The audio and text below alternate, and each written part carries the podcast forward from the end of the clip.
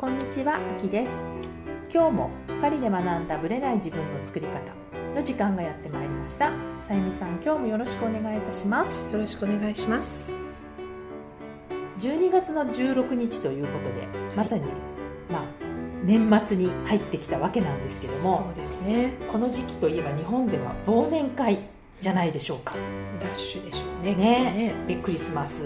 の前と忘年会となんかいろんな行事がある忙しい、まさに師走の季節だと思うんですけど、フランスでは忘年会はあるのかというふうに聞かれたら、さゆみさんだったらどう思います？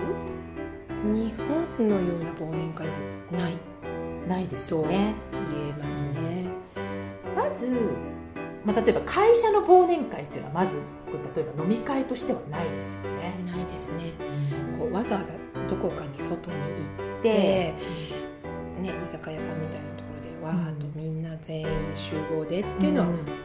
ないですよね。会社の中で最後、仕事のなんて言うんでしょう、後にちょっと早めに切り上げて、そうですね、みんなでちょっとつまんでアペリティフみたいな、シャンパン飲んで一杯引っ掛けてみたいな。でも社内でやってるからね。社内でそうなんです。外に行くってことはまずないですよね、クリスマス会として会社が何かしたいっていうならあれだけど、でもわざわざ場所を貸し切って何かをするってことは基本ないんですよね。そうですね、大掛かりにっていう、そういういわゆる日本の忘年会のイメージのものはないですよね。やっぱりお友達同士でもそういう忘年会っていうのはやっぱしないですね。普通のクリスマス前に会おうとか、その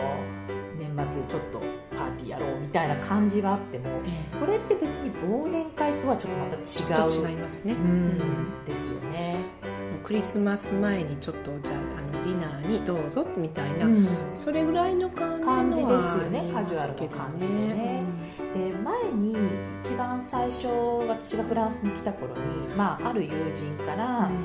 日本では飲み会とか付き合いとか会社の付き合いがあるんだけど、フランスはどうなのかっていうのを私の夫に聞いてたんですね。でそれをずっと聞いてたんですけども、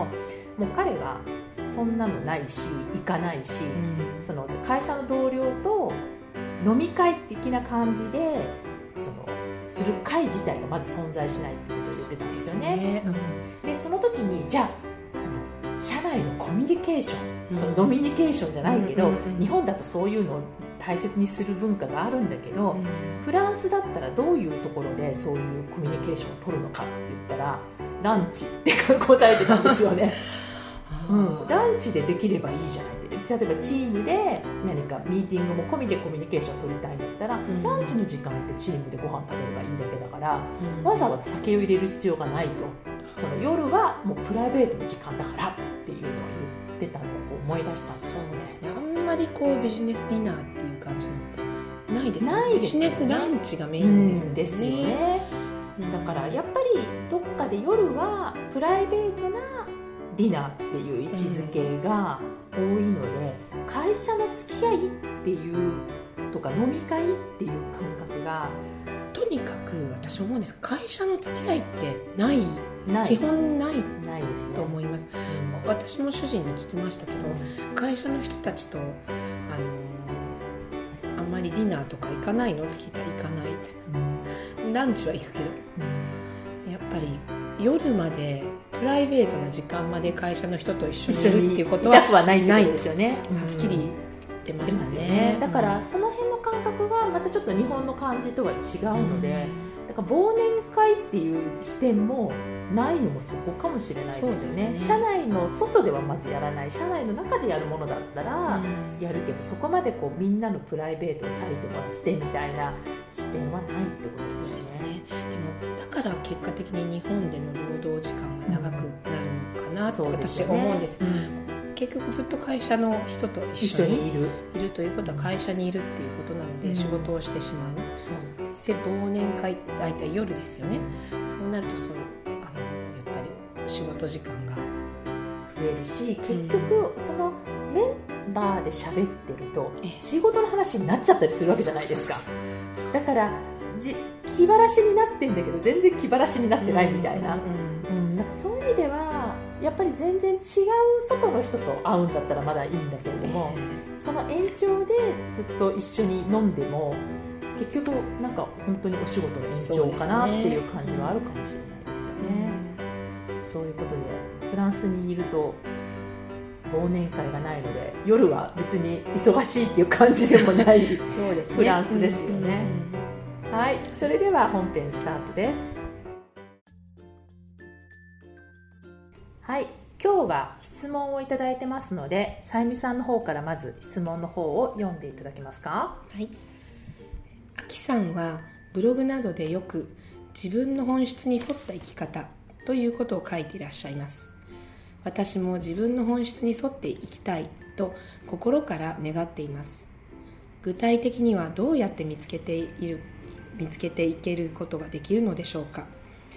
ヒントをいただけると幸いです。実はこういう質問多いんですよ。そうなんですか。うん、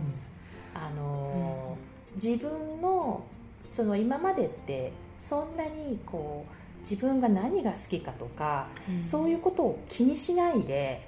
こう選択して、あるいはこうできるからとか周りが勧めてくれてるからとか、あるいはチョイスがないからっていうのもあるのかもしれないけど、うん、その中で自分が本当に何したいのっていうのを、まあ、考えてこなくてもなんとかやってこれたっていうのもあるのかもしれないんですよね、うん、でそれをこうふと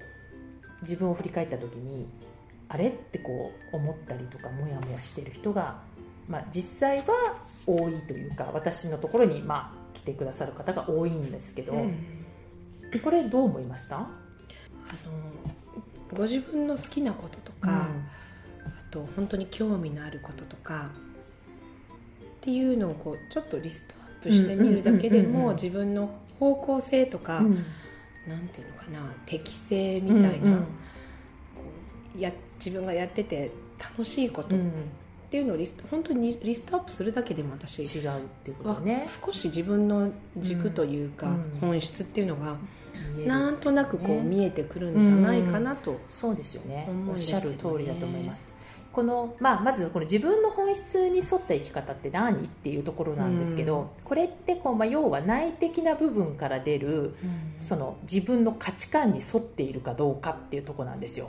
でだから外的な要素ではなくてっていうことね、うんうん、で内的な価値観っていうのは、まあ、自分の、まあ、リソースから生まれるんですよ、うん、でそのリソースって何っていうと経験とか、うん、まあ、これは学歴とか職歴とかその家庭環境とか、うん、その人の培ってきた知識とか、まあ、もっと言うとその人の持ってる性格とか価値観とかも全部含まれてリソースと呼んでるんだけども、うん、でこのリソースが自分が何のリソースを持っていて、何がこれがうまくこう、まあ、言い方変だけど社会に活用していけばいいかっていうのが見えない人が実は多い、うん、でこのリソースには実は2つの軸があって、はい、もうこれ本当に単純化した話だけしますね今日ね、長くなっちゃうので、できるできないの軸としたいとしたくないの軸があるんですよ、うん、でこれをまあ座標軸のように考えると4つに分かれて、うん、したいできる、したいできない、うん、でしたくないけどできる、うん、したくないしできないっていうふうに分かれるわけですよ、はい、で4つ目のしたくないしできないのは、まあ、自分のリソースにもないし、うん、成果もないので、まあ、これは全然もう関係ないですよね。そうですね。で1個目のしたいことができるっていうのはある意味一番幸せなことですよね。そうですね。自分がそのしたいことをやっていて、かつそれができるっていうのは、これがはっきりしている人は多分やっぱ本当の意味で幸せだと思うんですよ、うん、でこの人はまずこう自分の本質的な生き方をしていると言っていいと私は思うんですよね、うん、はい、でポイントはその2個目と3個目のしたいけどできないとしたくないけどできるっていうところなんですよ、はい、でここをねみんなね、そのしたいできるだけはまあ幸せだったのみんなわかるので、うん、それ以外はもう自分のリソースにないとか本質に沿ってないとみんなこう切り捨てちゃうところがあるんですけど、実はこのしたいできないとしたくないできるも本質に沿ってないっていうことではなくって、うん、私自身はそれもその人の価値観でどうにでもなると思ってるんですよね、うん、はい、でしたいけどできないっていう場合あるじゃないですか。あります、はい、そのどんなに頑張ってるんだけど、まあ、なかなかできない、はい、でもしたいから続ける、でそれその人の価値観じゃないですか。そうですね、でしたくないけどできる、したくないんだけどでもできることがほら嬉しいとか、できることが喜びになる人もいるわけだから、はい、これはこれでその人の価値観だと思うんですよ、でポイントはそれで自分はまあどっちで行くのか、どっちをありとするのか、でそれが自分の中で決めないで行くと不幸になるっていうことだと思うんですよ、例えば私だったら、したいけどできない、ことをしたいなと思う、そっちの方が自分としては幸せな、なるほどね、すごくしたい、だけど、今はできない、うまくいっただけどできるようにするっていうところにまた楽しさがあったり、つまりこうしたいっていうところに正直でいたいのよね、さゆみさんは。そっちの方が毎日多分生きてて楽しいと思う、できなくても、だからそれもありだし、でそれが逆の場合でもあり得るってことなんですよ。 そうですね、それが人によっていろいろと、ね、違うってことね、価値観として違うから、そこをどう捉えるかっていう、だからできることができるけどしたくないっていう、そういう例えば仕事をしてるとするじゃないですか、でもどこにポイントを置くかで、できるっていうことで社会貢献をしてるとか、できるってことで自分は好きじゃないけども実はそこに面白みを感じてくる場合もあるかもしれないし、何かの表紙にどこか、ね、新しい視点でこういけるっていうことはあるので、だからやっぱり不幸なのは意識せずにただこう闇雲にやってしまうこと、そのどっちの価値観で自分は行くのかとか、どっちの価値観を大切にしたいのかって分からないままやろうとすると、そのしたいけどしたくてできるっていうところに行ってない私はダメなんじゃないかみたいなふうになっちゃったり、やりたいことがあるけれどもできない人って、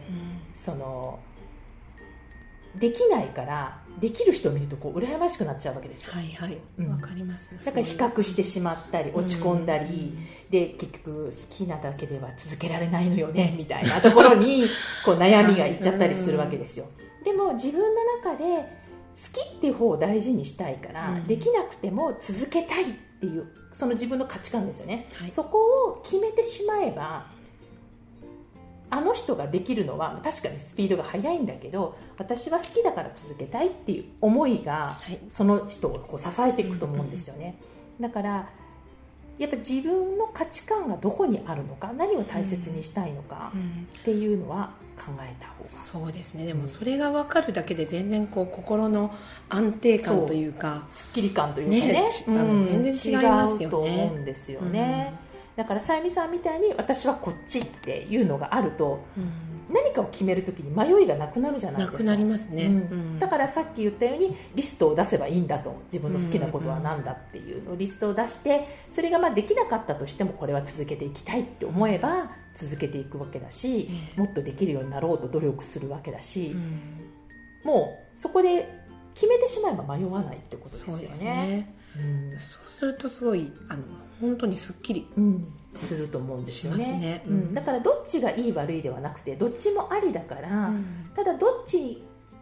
を自分は選ぶのかをやっぱ決めましょうっていうことですよね、で決めるのは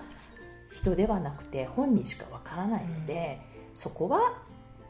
皆さん自身が決めていかなきゃいけないというところなんですよね。でそこが多分自分の本質に沿った生き方を考えるためのヒントじゃないかなと思います、すごいいいヒントを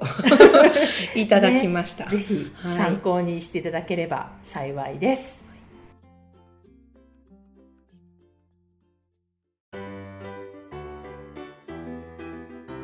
この番組は毎週金曜日をめどにお届けしています。確実にお届けするための方法として iTunes や Podcast のアプリの購読ボタンを押していただければ自動的に配信されますので、ぜひ購読のボタンを押してください。